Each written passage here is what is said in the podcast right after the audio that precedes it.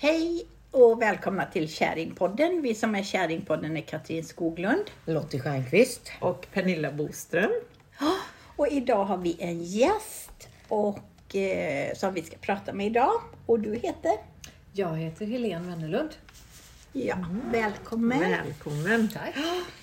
Roligt att ha dig här och att du är med här idag. Mm, så spännande. Jag är jättenyfiken för jag har bara sett dig i periferin sådär. Så att det ska bli jättespännande att höra vad du, vem du är och vad du gör. Och vi ska ta ett, kort på Helene sen och lägga ut på sidan så att ni ser hur vacker hon är med sitt enormt röda hår, långa. Mm.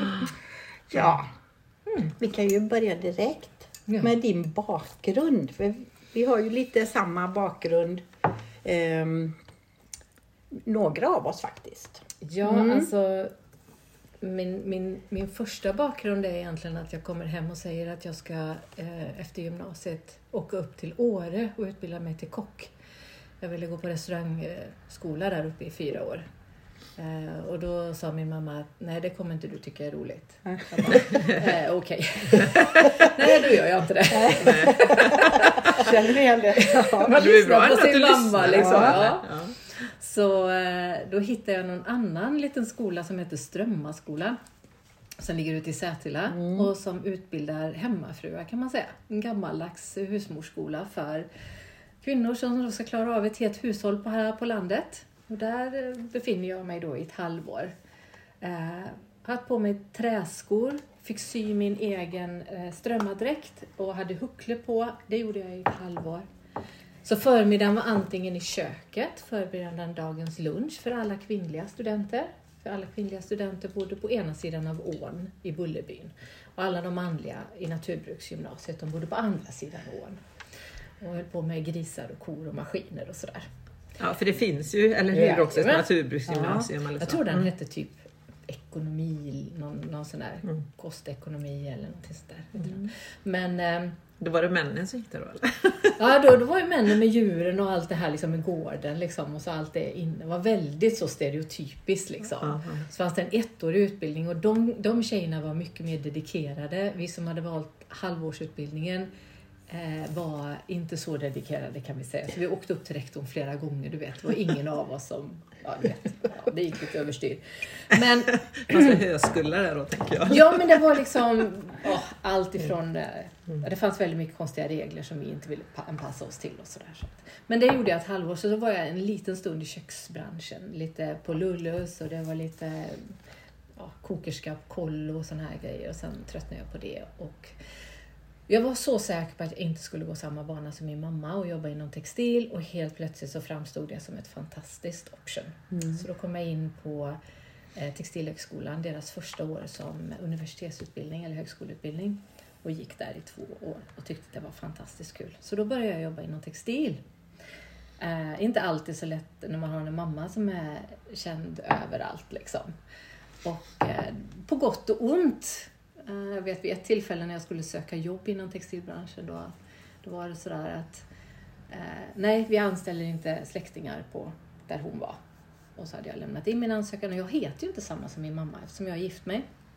Så säger chefen, som var mammas kollega, att den här tjejen tar vi. Och så säger mamma, ja fast du vet att det är min dotter va? Ja, nej, då lägger vi undan det. Så det var liksom, liksom väldigt mycket sån här motvalls också, inte bara gott att ha en mamma som, som var känd liksom så. Eller när jag sitter i en taxi med en, delar taxi med en tysk leverantör i London. Eh, för det var så ont om taxibilar och vi sitter där och han berättar, han får nys på att jag jobbar på Kappahls kontor i London. Och eh, han börjar prata och namedroppa lite olika tjejer som han känner på, på Kappahl då. Och eh, lite Birgitta och lite alla möjliga så här. Och så säger jag, ja men känner du till Marita? Säger jag då. Åh, fast hon är så fruktansvärt jobbig. och varpå jag säger, det är min mamma. jag trodde han skulle öppna dörren och dra ut rätt på motorvägen. Liksom. Nej, här vill jag inte vara med. så det är många sådana roliga historier. Men sen så blev det, jag jobbade på Ellos i väldigt många år som inköpare på barnavdelningen och det var fantastiskt roliga år. Men gick igenom en väldigt svår tid med en chef där det blev en konflikt. Och då på något sätt så började jag, vill jag göra det här? Är det här fortfarande roligt? Eh, och hon var rätt tuff mot mig så att det slutade med att jag gick in i någon form av depression eller sådär. Jag kände bara att det här, det här går inte längre. Och då blev det ju så fint, även om hon var jobbig då, så blir det ju sådär som det blir i, i, i livet att när saker och ting är så jobbiga som man inte kan vara kvar i, då blir man, får man den hjälpen att gå någon annanstans. Så hade hon varit här idag så hade du vet, kramat om henne och sagt tack för att du var så överjävlig på allvar. Liksom, för annars hade jag inte vågat. Ja. Så då fullföljde jag min dröm och det var, sen jag var ung har jag velat bli psykolog. Eh, Men det gick ju inte för det var ju så höga betyg. Men då kunde jag utbilda mig till samtalsterapeut under tiden som jag jobbade. Så då höll jag på att utbilda mig i många år och kunde börja jobba parallellt, gjorde jag först. Eh, Och sen kom en av cheferna och sa att nej men Helene, nu måste du jobba 100% här. Jag bara, hej då. Det gör Och var du fortfarande på Ellos då? Eller? du- Ja. Jag bara, nej det är jag inte. Nej. Tänker inte ge upp min dröm nu när jag äntligen har fått fatt i den. Då får jag klara mig med mindre pengar innan allting sätter igång. Så sen dess har jag, sen 2010 var jag, då var jag klar och då har jag jobbat som samtalsterapeut och sen läste jag vidare till parterapeut och till coach. Eh, och sen kom familjehandledare och fam- föräldrahandledare och hypnosterapeut och det sista är väl som att man, man kan liksom aldrig sluta. Det är så roligt allting. Va? Mm.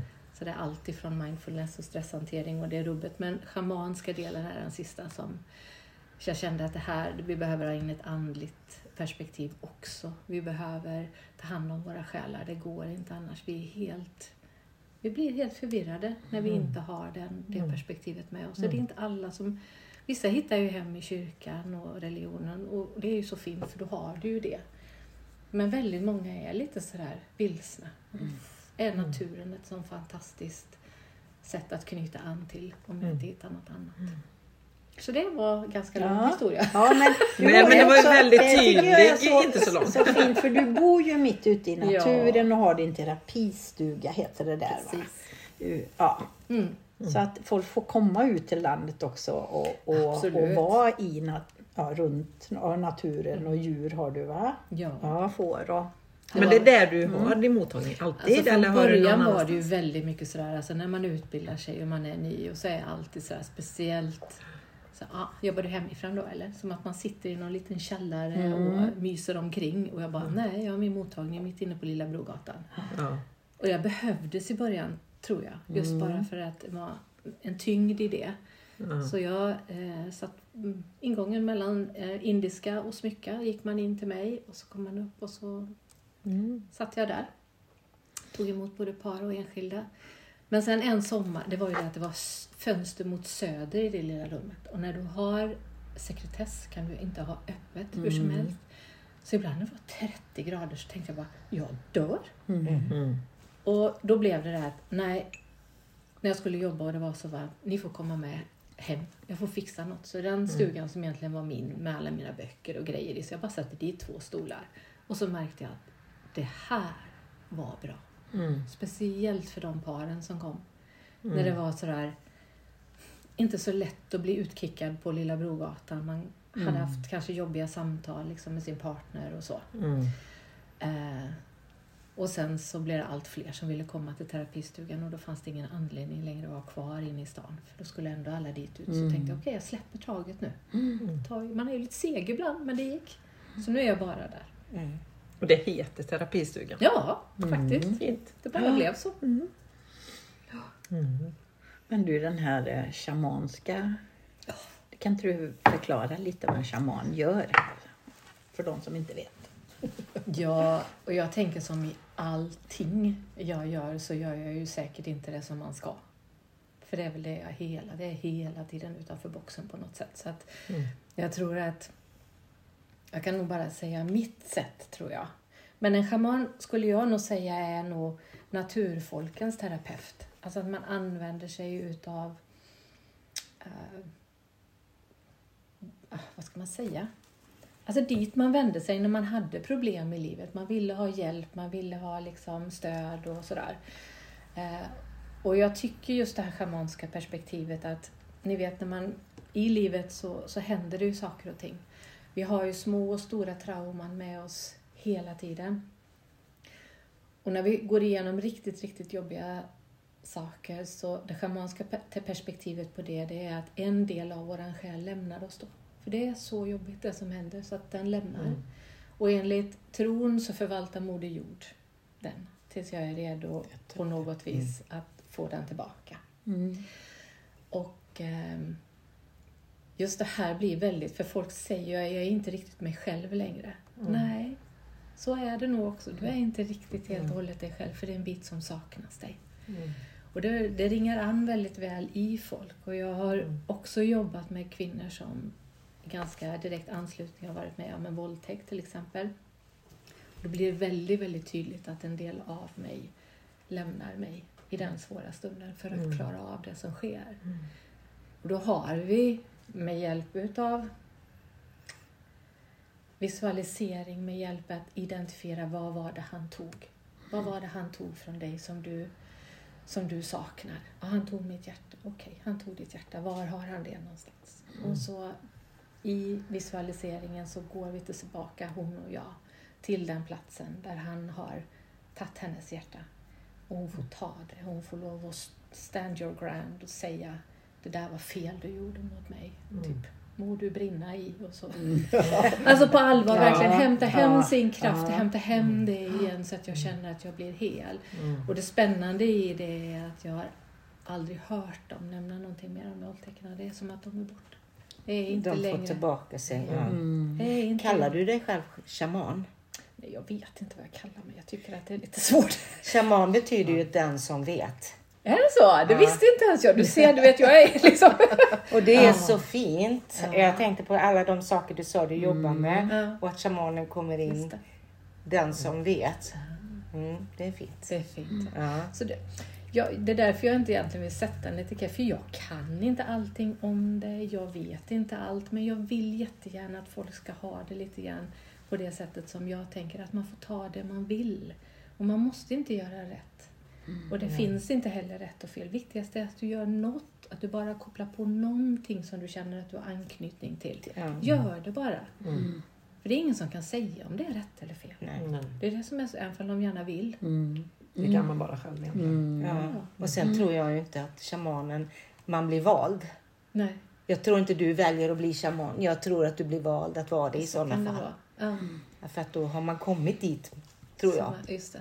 Så kan det nog vara. För jag har svårt. Jag kan inte säga nej, hej, jag är schaman. Nej. Mm. Nej. Blir lite sådär då. Blir lite stressad för jag tror på något sätt, ja ah, då ska jag veta så mycket mer. Och man ska stå så. upp för något och man ska Ja, ha gått massa bara- kurser och sånt. Ja. Nej. Men jag gör ju det hela tiden. Är det några kurser jag går nu för tiden så är det bara de kurserna Mm. där jag får lov att vara i det forumet. Det finns en, en, en kvinna som heter Sarah och en man som heter John, Jonathan. ehm, och det är deras kurser jag väljer att gå. Vad är det för det vill jag gå? Ja, det ska du gå med. Det ska jag skicka länken Ja, till dig. gärna. Det är så Är fantastiskt. det en nätkurs eller träffas ni? Alltså jag, de har nätkurser men jag har någon grej med Zoom. Det känns som att jag bara... Oho, det är så Ja. tråkigt Ja, det är så roligt jag bara att du säger dör. Ja. Alltså det, Det är jag ingen bra klarar energi, inte liksom... blir det inte riktigt. Så jag, det, och de har flera kurser på sommaren och då brukar de vara på ett ställe utanför Falkenberg, utanför Ullared. Världens konstigaste ställe som heter. Tokalinga. Ja. En gammal skola som en kille har. Eh, där får de hyra in sig. Eh, och där, du vet, i den här stora salen, där sitter människor från hela världen. Mm. Förra, nu i somras var jag där, men förra gången då var det kvinnor. 34 kvinnor. Det var från Israel, Australien, Frankrike, Ungern, England, Irland. Över hela världen. Och så har vi det här gemensamt. Nu var det både män och kvinnor i somras, men alltså de processerna och, och bara få vara i det här. I somras jobbade vi med de fyra eh, nej fyra elementen. Vind och vatten och eld och luft liksom. Och göra trumresor till det, göra medicine walks ute i naturen. Det är såna här sitting outs när du sitter ute en natt och någon leder dig ut och hämtar dig sen på morgonen om man har haft en upplevelse i det. Och, ja. Ja, du vet, det kan jag prata om hur länge som helst. Ja, det, det kan jag lyssna på hur mycket som helst. Du, jag eh, eh, en kvinna som jag kände, hon fick låna, eh, låna min lokal här nere. Hon är shaman, Annika Siliakus. Det vet ni vem hon är? Ja, Nej. hon är Annika, shaman också. Ja. Annika är hon som hjälpte, alltså som rekommenderade Jonathan från Ja, första början. Ja, för hon har ju, vad heter den, man går ut i skogen och sitter i tre dagar? Hon gör såna här, eh, eh, åh, nu bara tappar. hon gör en svetthydda först Ja. och sen går man ut och så gör man en Dö, dö, dö. Ja. Man sitter ute i tre dagar i naturen. Hon går dit och ställer Ja, dit lite te. För man fastar också tror jag va? Men man har ändå en hydda. Man Nej, sitter, nej, inte, nej. man sitter man Du under sitter mitt i skogen. Ja. Ja. Men när du sover lägger du dig ner på... Ja. Underlag, liggunderlag tror jag man har och sovsäck. Har man det? Ja, jag tror det. Jag vet inte, jag har varit på Mm. väg no- några gånger liksom. Och Hon har även haft den i, i, i Finland, i Finlands skärgård. Ute på en kobbe, man får en Mm. egen liten kobbe. Hon har också haft den på Bali tror jag. Ja, det är nog möjligt ja. Jag har åkt iväg med ett gäng, jag kommer snart på vad det heter. Jag vet inte, bara, bara tappa. Ja, jag vet. Men jag har aldrig... Eh, ja.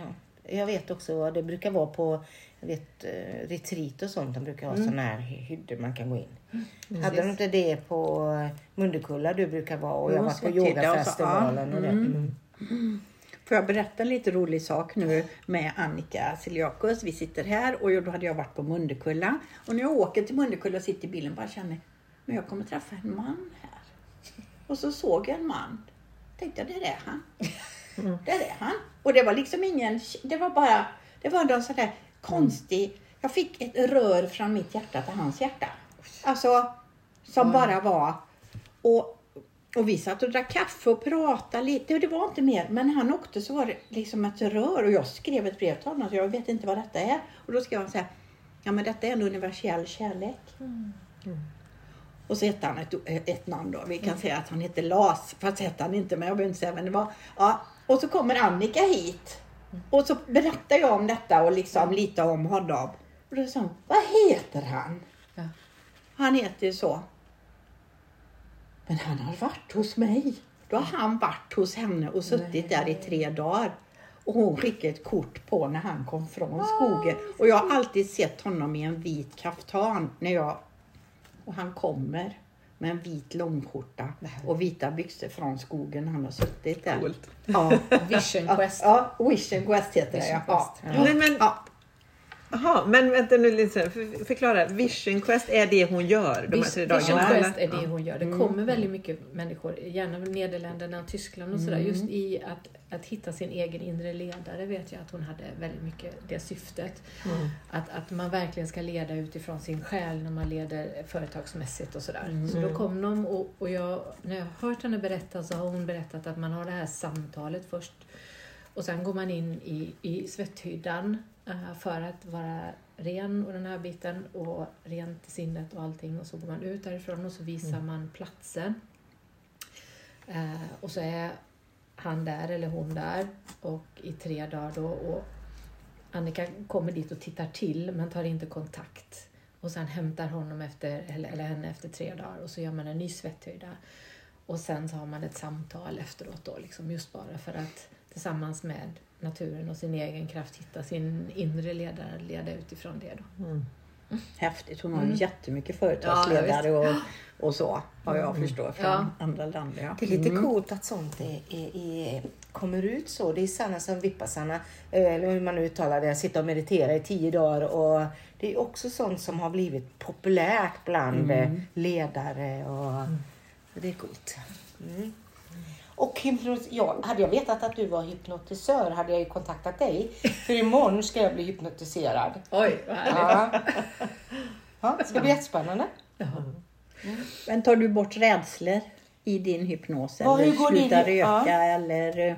Alltså man, mm, ja återigen där, liksom, man gör ju på så många Ja. olika sätt. Och, och mitt sätt är nog väldigt mycket, både det att man, att man går ner så djupt så att man på något sätt har en möjlighet att förändra lite grann på, på djupet. Liksom.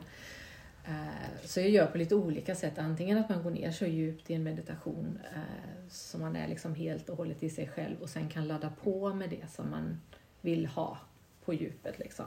Mm, Man kanske vill ha bättre självkänsla eller sådär. Men det kan också vara det att man behöver eh,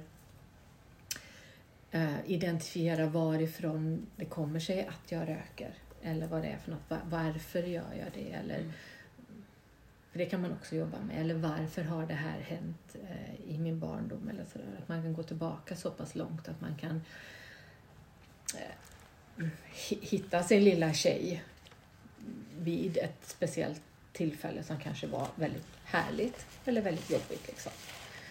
Och, och kunna identifiera att vad är det som händer här. Och då är det ju ofta så att man är ju inne i sig själv. Man är ändå medveten men man är inne i sig själv. Men man är så mycket inne i sig själv så man ser ju saker och ting på ett annat sätt. Man kanske inte svarar så mycket som man svarar i vanlig terapi utan man är ganska lågmäld och det är få ord så man behöver sitta lite närmare som hypnosterapeut. Så. Och sen har du en möjlighet att på det djupet att göra om det som var jobbigt för en när man var liten. Att, att, att vad ska man säga? Mm. Man, man kan göra ett sånt scenario där man växlar mellan att vara sig själv och sin egen mamma. Att man kan prata till sig själv utifrån mammans roll, pappans roll och byta roller så här och också ta sig in sin egen vuxna person in i sammanhanget och liksom på ett terapeutiskt vis liksom läka de såren och göra om det som har varit jobbigt. Mm. Så det är ju ett sätt att göra det lite mer på djupet. Då. Men jag upplever att, jag vet inte vad det är, men jag gör ju de här hypnostillfällena också. Men jag tror att mitt sätt att jobba i mitt vanliga, det blir åt det hållet i alla fall. Ja. Mm. Alltså det finns någon slags djup eftersom jag plockar in så många olika saker in i terapirummet som kanske inte alla vet. Så, Du har så mycket redskap Ja, helt enkelt. så är det. Så, så, så vet jag ibland saker som jag inte kan veta och, Ja. och, och så lyssnar jag på dem och så når man ibland det, det djupet som behöver nås. Mm. Det är jätteroligt. Mm. Ja, för det är också då den riktiga läkningen kanske är, tänker jag. När man Ja. hittar roten, eller vad man säger. Du vet, det, kan, det är ett sånt där roligt tillfälle. Jag vet när vi sitter, jag sitter med en klient. Jag säger ju aldrig namn eller identifierar så, men vi jobbar med, med en period i hennes liv som var som var väldigt bra, för det är också väldigt viktigt när man jobbar, att man inte bara är och jobbar i det eh, jobbigaste utan att man verkligen också ser allting som är toppen och bra, så man också förstår att jag också har så mycket bra i mig, för att det är också viktigt. Eh, och då så var en av hennes höjdpunkttillfällen liksom typ teatern och spel och så där. Helt plötsligt hör jag i mitt öra så här. Här kom Pippi Långstrump, tjolopp, och det slutar inte. Och det bara mal på så här så jag kan nästan inte koncentrera mig i samtalet liksom. Det är liksom bara, så jag bara frågar henne, okej men vilken, vilken var din roligaste roll då? Pippi Långstrump. Jag bara, Okej, skönt för då slutar jag spela. Så det, det är härligt när man får lite hjälp när man jobbar och det är väldigt trevliga medarbetare. Mm. Så är det. Men då, då när du har en, en eh, session, eller vad säger Mm. man? Ja, då, då, då kan du också bli guidad så du vet inte heller riktigt när du går in i rummet. Ja, du, Mm, nej, jag alltså vet det är du som det är, liksom. profession. Ja. Ja. Mm. Och Men- jag pratar inte mycket om det som att det är något speciellt Nej. eller sådär. För jag tycker inte egentligen att det är det. Utan jag vill ju att alla ska ta det som den mest naturliga del i världen. Att vi lyfter in flera aspekter. Lika väl som att vi lyfter in flera generationer in i rummet. Det är också så himla viktigt att jag står med ett problem. Men jag behöver också veta varifrån kommer det här. Alltså det är ju... Man har ju också kallat man vet tror jag utav vårt DNA att 2% är kodat till ögonfärg och alla möjliga typ ärftliga sjukdomar och allting sånt där. Nu ska vi se, så inte jag, jag kan killgissa här lite grann nu, men jag kommer säkert få fan för det sen. Men, men att det är väldigt mycket som man kallar för junk DNA, alltså som inte hör, hemma någonstans. Men det är ganska mycket kopplat till våran historia och vad som händer när mamma och pappa liksom träffas och skapar mig. Liksom. Det finns saker där också som jag bär- blir bärare av. Jag behöver se vad, vad kommer utifrån familjekonstellationens eh, sida. Vad kommer min mamma och pappa mig från sin historia? Min mormor, morfar, farmor, farfar. Vad finns det för livssanningar i våran familj som jag lever med efter och som jag är bärare av fortfarande? Jag behöver få syn på allting sånt där. Så att, så att jag också förstår att det är inte, det det är inte bara jag som är fel på något sätt. Det är liksom, kan vara fel Ja. i strukturen och jag behöver få syn på det. Liksom. Nästan som man kallar cellminnen. Liksom, Ja, ja, att det är absolut. någonting. Mm. Det såg ju vi en jättebra Turkisk ja, serie. turkisk serie på Netflix i tre delar. Den var så djävulskt bra. Och den var just med den? cellminnen. Ja, jag ska leta upp Ja, den. den? Du har skickat Ja. en, en länk. Ja. Men det är också Bibeln pratar om det, Ja. sju generationer. Vi, det, Är det så? ja. Ja, men just det där att man ska lösa upp sina trauman generationer bakåt. ja, och det har ju du pratat om. Du kände det som du löste din mammas och pappa. Ja, jag blev så jag ledsen när jag satt nere i Danmark och bara fick till mig mamma och mormors sorg och hur de var. Alltså du vet bara. Och jag är lite dålig på att analysera det eller sätta ord på saker som jag känner. Så att, men, men då fick jag bara en sån upplevelse. Vad är det jag bär med mig i detta och varför utsätter jag mig för det jag gör nu? Och så fick jag in mamma och mormor. Alltså, du vet, Men jag kan inte riktigt ta på det. Nej. Men jag fick en känsla att jag bar deras sorg också. Eller deras. Det ska jag faktiskt på imorgon, någonting som heter familjekonstellationer för jag tycker att det är ett sånt fint sätt att jobba. Mm. Och då är det en, en kvinna som heter Pille eh, som är konstellatör. Vad var hon? Hon är, man kallar det för konstellatör eller vad man kallar det. Alltså hon håller i det hela här. Och sen Mm. så är det en person som lite kortfattat berättar om vad de har för problem i livet.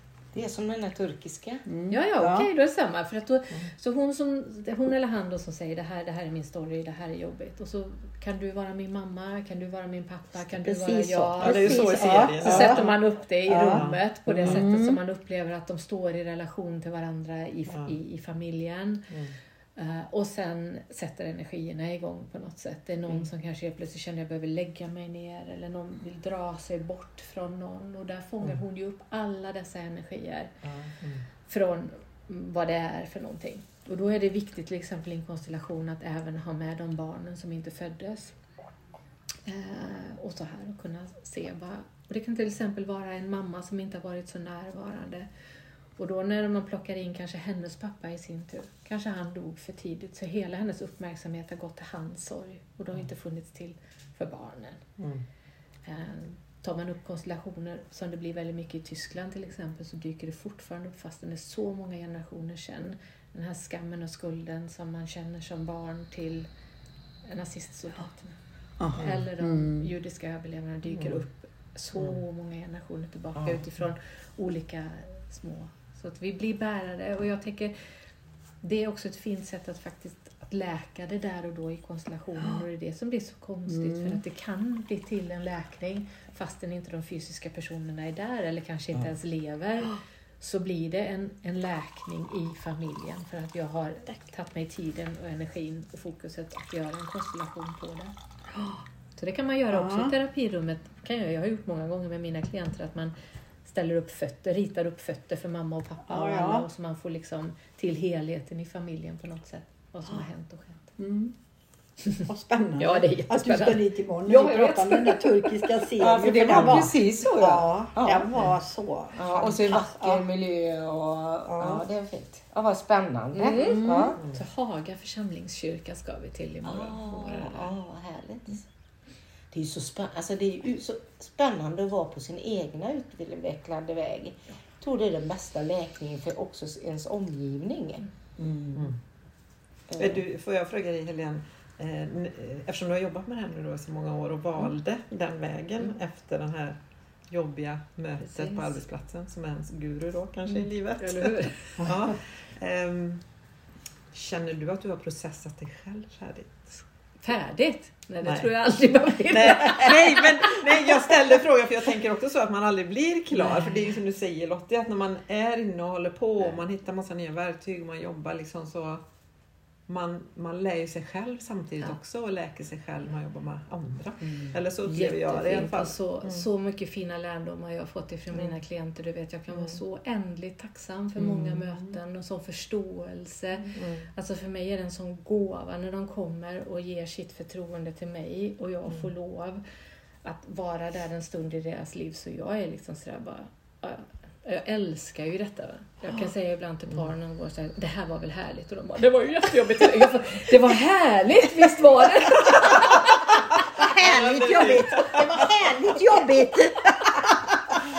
Nej men det var var ju, alltså, jag är väldigt, väldigt glad för just psykosyntesen som är min grund. Jag gick på Humanova i Göteborg. Eh, för att det läggs verkligen stor vikt vid ens eget terapiarbete. Jag vet inte, jag är, är väl uppe i någonstans 250 timmar minst genom alla år. Liksom. Mm. Jag drät med min man i parterapi, du vet. Nu ska vi gå i parterapi älskling, för det ska vi göra under kursen här nu. Så han bara, jajamän! Det tog jag med min, mitt ex på också. Han lever ju inte längre så. Men eh, då sa han, den där, den där skiten du drar med mig på. Okej. När man Ja. verkligen försöker Ja. och vill liksom reparera Ja. ett förhållande. Ja. Det, Men det är ju en Ja. del som tycker att det bara är skit. Ja, ja, liksom. ja, för det vet jag. Jag sa till Stefans pappa en gång. Ja, men Maria kanske skulle stå, gå i terapi. Hans lilla syster som hade, hon är också här uppe i himlen nu. Eh, jättemycket problem och liksom sådär. Det är inget fel i huvudet på den tösa. Nej. Nej, men det sa jag inte. Nej. Nej, så att det är väldigt mycket motstånd. Speciellt tror jag, märker inte det från den manliga sidan att det är mer motstånd, eller? Alltså, jag tror inte att det är mer motstånd att gå i terapi egentligen. Även om det kan finnas sådana där som... Ja, det var en man som kom in och så tittade på mig och sa så här, jag tror inte på sådana som du. Jag tänkte bara, eh, okej, i vilken kategori då? Typ häxor eller Ja. vad, är, vad är det du, vad är det Exakt. för psykologer eller vad är, vad är det något som du inte tror på? Eh, nej men kanske det att, att när man går som par så är det ju eh, vad vi behöver veta är att, att män har en väldigt stark känsla av att de behöver känna att de duger till. Att Mm. det jag gör är gott nog. Mm. Och de har det, det är deras akilleshäl, du vet. Att, att de behöver känna att, att, jag, att min fru är nöjd. Mm. Så att, för om hon är nöjd, då gör jag rätt. Ja. Då kan jag, då kan jag göra mitt liv här. Hon är, hon, ja, då är hon Ja. nöjd. Och du vet, när man då... Om hon har tagit initiativ till parterapi, då vet ju han att någonstans har ju han en tanke att jag kommer få fan för det här. Ja. Så, lite finns ju där. Så för mig är det oändligt viktigt i parterapirummet att vi aldrig pratar rätt och fel. Vi Nej. pratar inte. Och ser jag att det är någon som kilar in och ställer sig i skamvrån mentalt så bara, nu får du komma här. Mm. Det är inte fel. Det finns en anledning till att du gör som du gör. Mm. Vi behöver prata om det. Liksom. Det är in- ingen som har rätt här eller någon Nej. som har helt fel här. Utan Mm. vi gör olika knasiga saker Mm. för att vi försöker tillgodose ett behov. Det är det Mm. enda som är. Mm. Våra strategier är helt åt väggarna emellanåt men våra behov är helt begripliga. Mm. Så kan vi ladda hem det till ett behov så går det fint. Mm. Ja, det var smart. Eller hur? Mm. Så, så då, då är det så viktigt att liksom man inte känner den att det blir skam på något vis. Och det är ju Mm. oftast det som gör att eftersom männen så gärna vill duga till så klart att då känner de på sig att det här kommer jag... Gurdas hade, Gurdas var ju min man som gick bort för jättemånga år sedan. Han, hade, han sa alltid, han var så fantastisk på det. Han sa det så här, in the morning I do whatever my wife asks me to do and in the afternoon we do what she wants to do. and I'm very happy. Men han var lite sån i sin natur liksom. Att, var, jag, alltså, var jag nöjd så var han nöjd. Alltså, det Ja, blev ja, inte så här. Det Jag blev ingen gnäll. Nej, men jag blev heller, alltså jag vet inte, det var väldigt fantastiskt att vara sån man. verkligen. Det är därför det blir så enormt eh, alltså, påslag när vi på olika sätt vill kommunicera men vi kommunicerar kritiskt. Eh, så. Och Det här vi- vardagsgnället som blir Ja, ja absolut. När vi, när- absolut. Och då, Ja. då blir ju det liksom så, okej, jag duger inte nu, jag har inte gjort Mm. rätt, jag har inte fel. Hans naturliga respons på det är att dra sig undan. Och då Mm. här blir det ju igen att, hör du inte vad jag säger? Går du undan nu? Liksom bla bla bla bla. Och där, då åker rullgardinen ner och då checkar de ju ut. Mm. Och då, det sämsta med den scenariot det är att då aktiverar ju de kvinnans akilleshäl. Mm. Och kvinnans akilleshäl är ensamhet. Inte den fysiska ensamheten utan den där han vet inte hur jag känner, han vet inte hur jag har det, han vet inte vad jag drömmer om. Mm. Han, jag är ensam med logistiken. Det kan vara allting sån här känsla av att jag står ensam med allt, du vet. Och jag brukar säga det till män, när du hör din fru vara lite kritisk, det enda hon säger egentligen, jag är lite ensam nu, kan jag få en kram?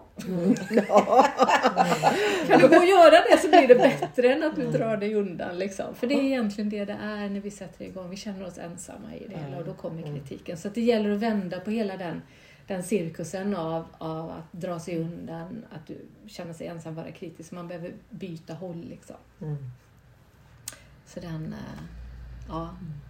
Men jag tänker om vi ska återknyta bara lite till det vi pratade om, eller du vet när man hjälper, man hjälper andra människor. Mm. Fast när man hjälper andra människor så hjälper man ju sig själv Mm. hela tiden.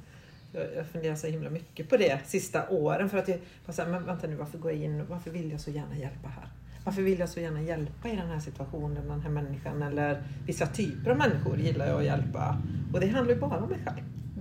Och mina egna, liksom, ja, men vad ligger mina egna sår? Vad vill jag läka mig själv med det här? Och att när jag hjälper någon annan så är det mig själv jag egentligen hjälper. På något sätt. Mm. Både och tror jag. Ja, nej men alltså jag För det- vill för ha det är lite liksom- feedback här nu. Ja. För att det finns väldigt många människor, tänker jag, som hjälper andra när man inte vågar, man vågar inte titta på sig själv. Det är lättare att hjälpa en annan än att ta tag med sitt eget. Fast indirekt så är det en själv man jobbar med. Förstår Mm. ni hur jag menar nu? Mm. Alltså, Tror. Jag, jag tror att den här insikten att vilja hjälpa till, den, är liksom, den finns verkligen i oss. Och det gör oss så gott när vi får lov att hjälpa och det är någon som vill ta emot hjälp. Så den är ju god, Vi hade jag. inte haft någon sjukvård, vi hade inte haft någon barnomsorg, vi hade inte haft någon äldrevård om vi inte hade haft Nej. Nej. det. Så det är en sån fin, det är en sån fin. Men vi har också någonting som heter medberoende. Mm. Eh, och det är ju när du, eh, när du går in och eh, hjälper över dina egna gränser. Lite grann som du säger, att då slipper jag fokusera på mig. Eh, ibland hjälper vi människor som inte ens vill bli hjälpta. Eh, vi Mm. går över våra egna gränser som jag sa i att, att vilja hjälpa andra. Och vi, då blir det ju lite knas. Mm. Eller hur? Och sen har vi ju också den varianten där, där man jobbar, som du säger, i ett vårdande yrke. Så de hade ju gjort en studie på just eh, sjuk, sjuksköterskor som så lätt gick in i utbrändhet för att eh, de ville göra en liksom studie, vad är det för någonting som gör att de går in i utbrändhet? Och, och vad är det som gör i det här omvårdnaden att till exempel buddhistiska munkar vars hela budskap är medkänsla och, och, med livet, att inte de går in i utbrändhet. Och så de hade ta, tagit in folk och liksom mätt liksom var någonstans i huvudet saker och ting aktiveras och sådär. Och då hade de sett många som jobbar inom sjukvården, de hade liksom verkligen använt den här empatiska förmågan. Jag bär dig nu, jag tar hand om dig, jag ger allt. Det är bara det att den lilla förmågan är egentligen bara till för dina barn. Mm. Möjligtvis din man, Mm. din fru, kanske en förälder. Men det är bara för dina allra, allra närmaste som du ska bära. Du bär. Mm. Och att det var aktiverat på ett speciellt ställe i hjärnan, just det här empatiska när du bär. Så Medans, medans när de mätte de här buddhistiska munkarna, när de pratade om vad medkänsla var och sådär, så aktiverades ett annat område i hjärnan. För i medkänsla, vissa kallar ju det för empati också, men om ni förstår vad jag menar, den där känslan av att jag är med dig, 100 procent. Men jag litar på din förmåga att klara livet, så nu lämnar jag dig. Så är jag här. Spännande Och du den är lilla hårfina skillnaden på Eller compassion och empati. Men just det där liksom att absolut, det är klart vi bär de som är oss alla närmast. Vi gör ju det. Va? Men den förmågan är bara till för dem. Och den här medkänslan, den kan vi ha till hur många som helst. Alltså den har jag med alla mina klienter. Jag- De är där med mig. Jag bär dem när de är där en timme. Och sen bara, jag tror på dig nu. Mm. Det här är ditt liv, det är dina utmaningar. Du behöver liksom göra det i ditt liv. Det kan ingen göra åt dig. Nej. Det var ett långt svar på den frågan. Jo, Jag vet inte ens Väldigt om jag... Nej, men alltså jag vet inte. bra. Ja. Jag vet inte hur mycket frågeställningar jag hade kring det, men det är mer så här att det är intressant att titta på liksom, ur vilket perspektiv hjälper man eller också det du pratar om nu. empati kontra den här compassion Mm. med att ha bara en medkänsla med någon annan. Det är så... empati, vad sa du? Empati och medkänsla. Ja, de hade använt Lagt de orden. Men, ja. men jag tänker mer, man kan väl använda empati att, att vara med en klient också. Men Mm. bara man förstår den här energimässiga Mässiga, känslan, ja, skillnaden. Att, att det är en skillnad när, när jag är med någon dygnet runt. Jag finns där alltid. Jag, är, jag går över mina egna med grän- dem, liksom, jag lider med dem och jag är med Ja. dem hela Mm. tiden och jag är med dem med hela min energi. De får mitt allt, för så är det ju liksom. Mm. Med barn eller, eller med sin partner eller någonting. Man befinner sig i, i något. Man, man bär dem liksom, man gör allt. Men man kan inte använda den för en, Mm. någon utomstående riktigt. Liksom. Nej. Till, och till vem som helst och hur många som helst och i sitt jobb. För det, går- det orkar inte systemet. Då går vi in i en utbrändhet. Men kan vi ha det där nu är jag på mitt pass, du ska få min fulla uppmärksamhet. Jag gör allt jag kan för dig. Jag, jag visar dig vänlighet och, och kärlek. Sen går jag hem. Och så får jag lita på att, att en annan tar över eller vad det är som händer. Liksom. Vi behöver den. Vi kan inte ha den bärande möjligheten till, till hur många som helst. Men det är ju lite det här med det här, du vet, compassion eller man håller på med, med mindfulness och så att man är i sitt neutrala Jag sinne. tänkte på det. det. The neutral mind, liksom att man Vi, iakttar och man finns där. Och, vi pratade om det jag och Katrin när man jobbar i Mm. skolan eller när man är i en yogastudio. Så handlar det om att vara i det, du kallar det neutralt, alltså vara i sitt sanna väsen. Och det är för att då kan den jag möter, eleverna också gå in i sina i sin energi, samma Exakt. yogastudion. Vi är inte att jag ger utan jag håller så att du Precis. kan gå in i ditt. ja. Och det gjorde man ju i skolan, att man, man är neutral på det viset. Mm. Så att barnen kan få vara sig själva, verkligen få plats och där kan du vara. Vi tillåter det. Liksom. Fint. Mm. Jättefint. Det är en energimässig skillnad. Liksom. Jag gjorde det med min son som har särskilda behov. Alltså jag insåg ju ändå, herregud, jag leker Gud. Ja, ja, jag tror att det är jag som ska hålla och bära honom hela tiden. Det var att inse det när jag kör bil. Nej, men jag måste ju släppa, universum har en plan för han också. Så just den här du säger, den här som bär och bär och bär och bär. Att, men det bärande kan också bli en oerhörd begränsning. Ja. Men det hon säger också det är att det är det man gör med sina barn. Ja, men det var det det jag man gjorde går med- in i ja, men det för det är naturligt. Ja, men jag såg ju det att nu kan jag vara empatisk. Det är klart jag bär när det bär, men det blir inte det där... Ja, jag såg bara att det där var... Nej. nu får jag släppa där. För det kanske också blir en begränsning för honom Ja, också. det blir ju det. När, när du inte litar på hans förmåga att, att på det viset han kan, kan klara sig själv. Ja. För det handlar ju om det där att det är också väldigt fint att lämna med sig det där att jag tror på din förmåga att klara livet på bästa sätt. Liksom. Och och det var nästan det arrogans av mig att säga att jag tror inte att universum har en plan för dig. Har en plan för mig, men inte för dig. Förlåt, förlåt. Eller kanske göra konstellationer. ja. Ja. Ja. Det är väldigt Fint. spännande. Ja. Jag, jag brände ju ut mig på grund av att jag eh, alltid är så redig tös. Ja. Det har jag haft med mig hela livet. Mm. Ät upp maten så är det väldigt tös. Fan, jag har ätit mat hela mitt liv. Då syns ju resultatet på det. alltså, hur fan att ha med sig det. Ja, var redig nu. Och när jag jobbar på Coop sa mamma, säg aldrig nej vet du, för då får du alla jobb. Det är klart, de ringde ju bara mig för jag sa ju aldrig nej. Jag fan på att jobba igen med där också när jag studerar. Alltså att man har det med sig. Och jag har ju lärt att släppa mig, men jag faller ju tillbaka ibland. Och hör mig själv säga, det kan jag göra. Och så tänker jag ta tillbaks det, ång, ång, ångra det. Får jag, Helene, får jag, fråga, får jag fråga en annan sak? För jag tycker det är så spännande det du säger och jag tror det är också ganska vanligt hos människor. Vet att man hamnar i situationer i sitt liv där man råkar på människor som bara man känner bara "Åh, det här är så fruktansvärt jobbigt. Jag vill inte vara här i närheten av den här människan för det triggar så otroligt mycket saker i mig. Eller som, som vi brukar säga, det är ju ens bästa guru på något sätt. Det förstår man ju kanske efteråt. Men jag tänker, eh, vad var det som gjorde i dig att du förstod att det här är fel att vara i, i den situationen? Vad var det som fick dig, vilka beteenden är det som du mötte där som du kände att det här är liksom inte rätt att vara i för att byta? För jag tror att det finns många människor som är i situationer där de verkligen inte trivs.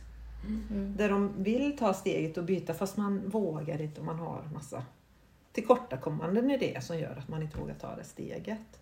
Men någonstans så vaknar man ju upp till slut och kanske känner att nej, jag... eh, Det här går inte längre. Jag tycker att det är väldigt... Jag tycker det är, Mm. jag tycker det är vanligt alltså när man är på vissa arbetsplatser att människor oftast inte mår bra. Att de stannar kvar, de tar sig inte därifrån. Nej. Vad är, vad är det som krävs? Vad var det som växlade om i dig som gjorde att du faktiskt vågade ta steget och lämna? För att det är inte alla som gör det. Att det är ett mod Nej. i att kunna göra, Absolut. våga. Och liksom. jag är ju en inbota fegis va. Ja. Och jag vet när vi jobbade i skolan så var min, det tror inte folk, men vi gjorde något som vi kallar för delpersonligheter. Det är att alla människor tar ju fram olika delar av sig själv i olika situationer. Med, i Mm. olika, med olika vänner, med ja, om man är Mm. hemma eller vad man än är. Mm.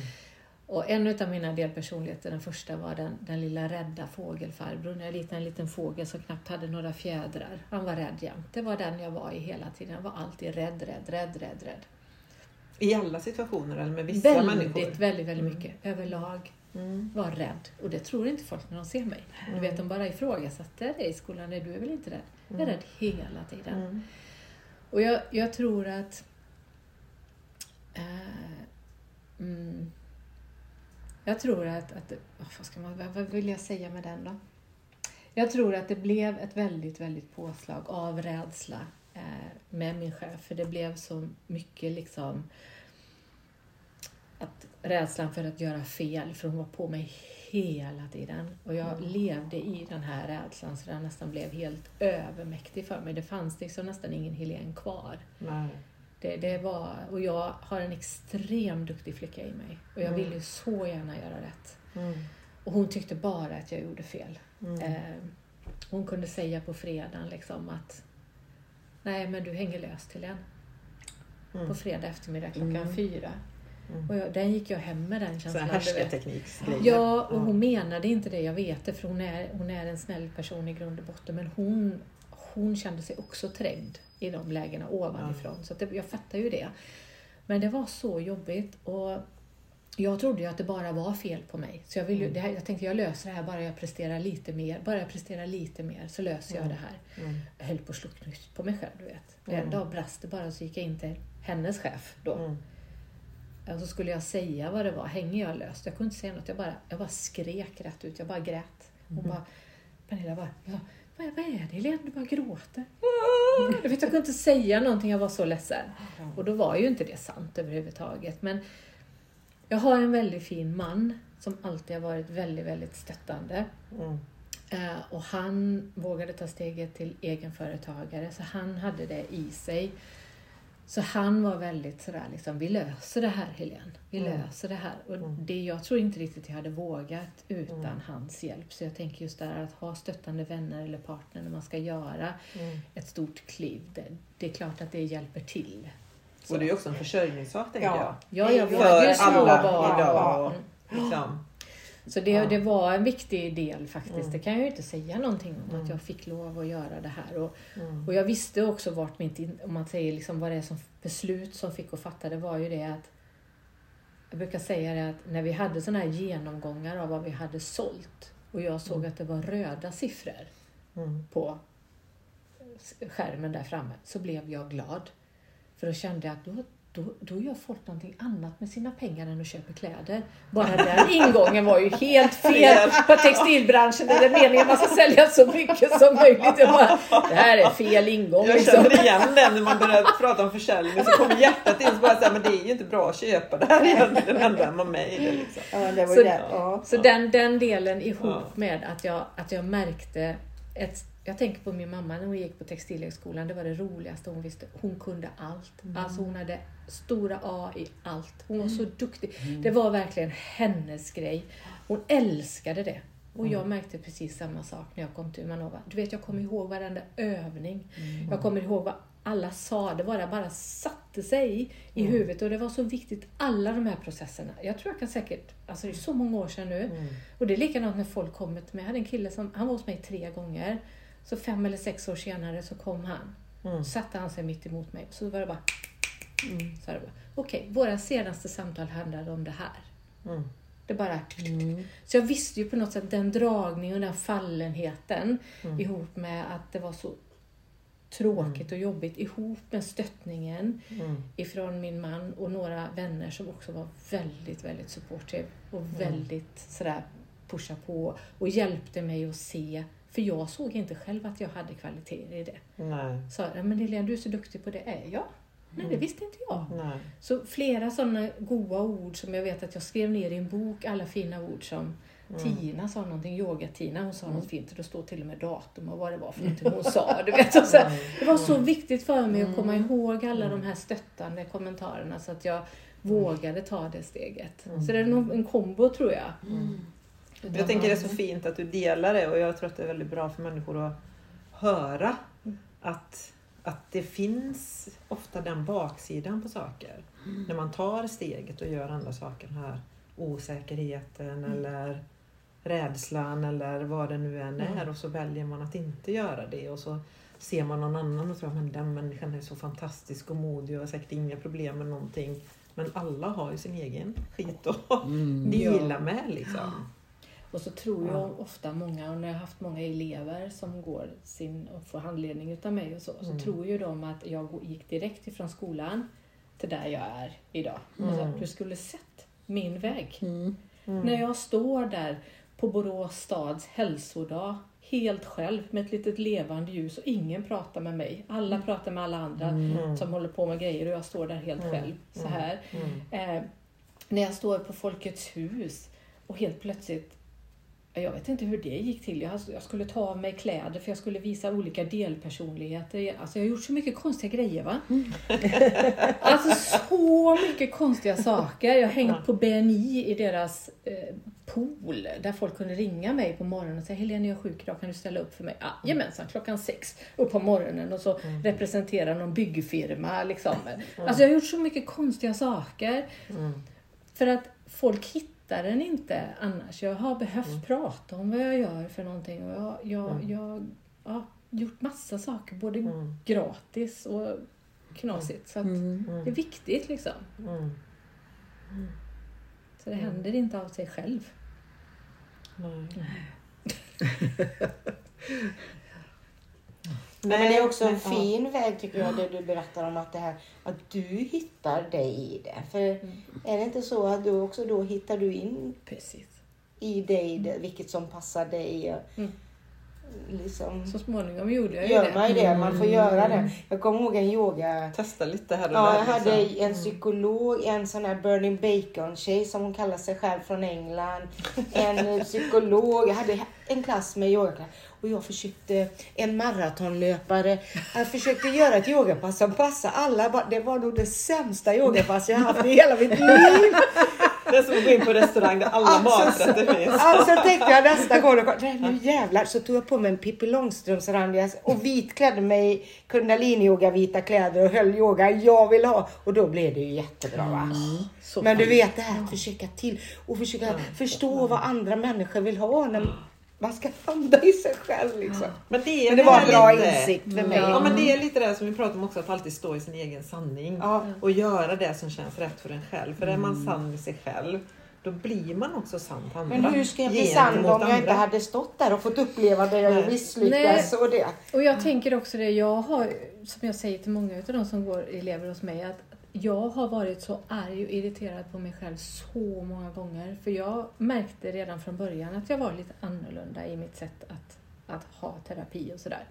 Mm. Och så var jag jättearg på mig varenda dag. Varför kan du bara inte hålla dig till det som är ordning och reda? Liksom, varför, varför gör du inte som, som du ska? Alltså som jag höll på med mig själv. Mm. Att jag skulle vilja vara i den här mallen där det var som var rätt och riktigt var ju alltifrån att nej, man serverar inte kaffe och te, man serverar vatten. För det har fröken sagt.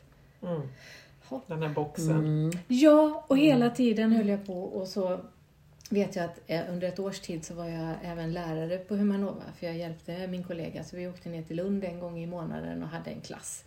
Och där fick jag också sitta och hålla på händerna lite grann så här. Mm. Nej, inte, inte dra in för mycket liksom utav det här nu, inte för mycket det här. Fastän det finns liksom något naturligt flöde i mig som bara som bara är. Och nu har jag ju sedan flera år tillbaka accepterat det.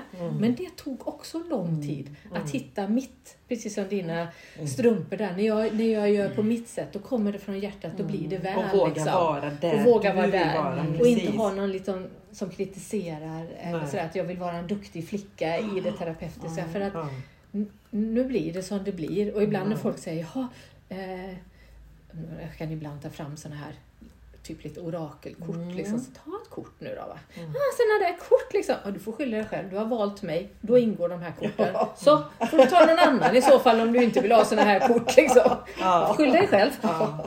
Men att mer stå för det liksom. Och så att det blir en, en, en naturlig, inte något konstlat för någon annan utan det blir också naturligt för dem. Liksom. Att man hittar sitt eget. Ja. Som du säger med, i sin, i sin egen värld. Åh gud, jag brottas med det hela tiden med Rash känner jag. Med mitt varumärke.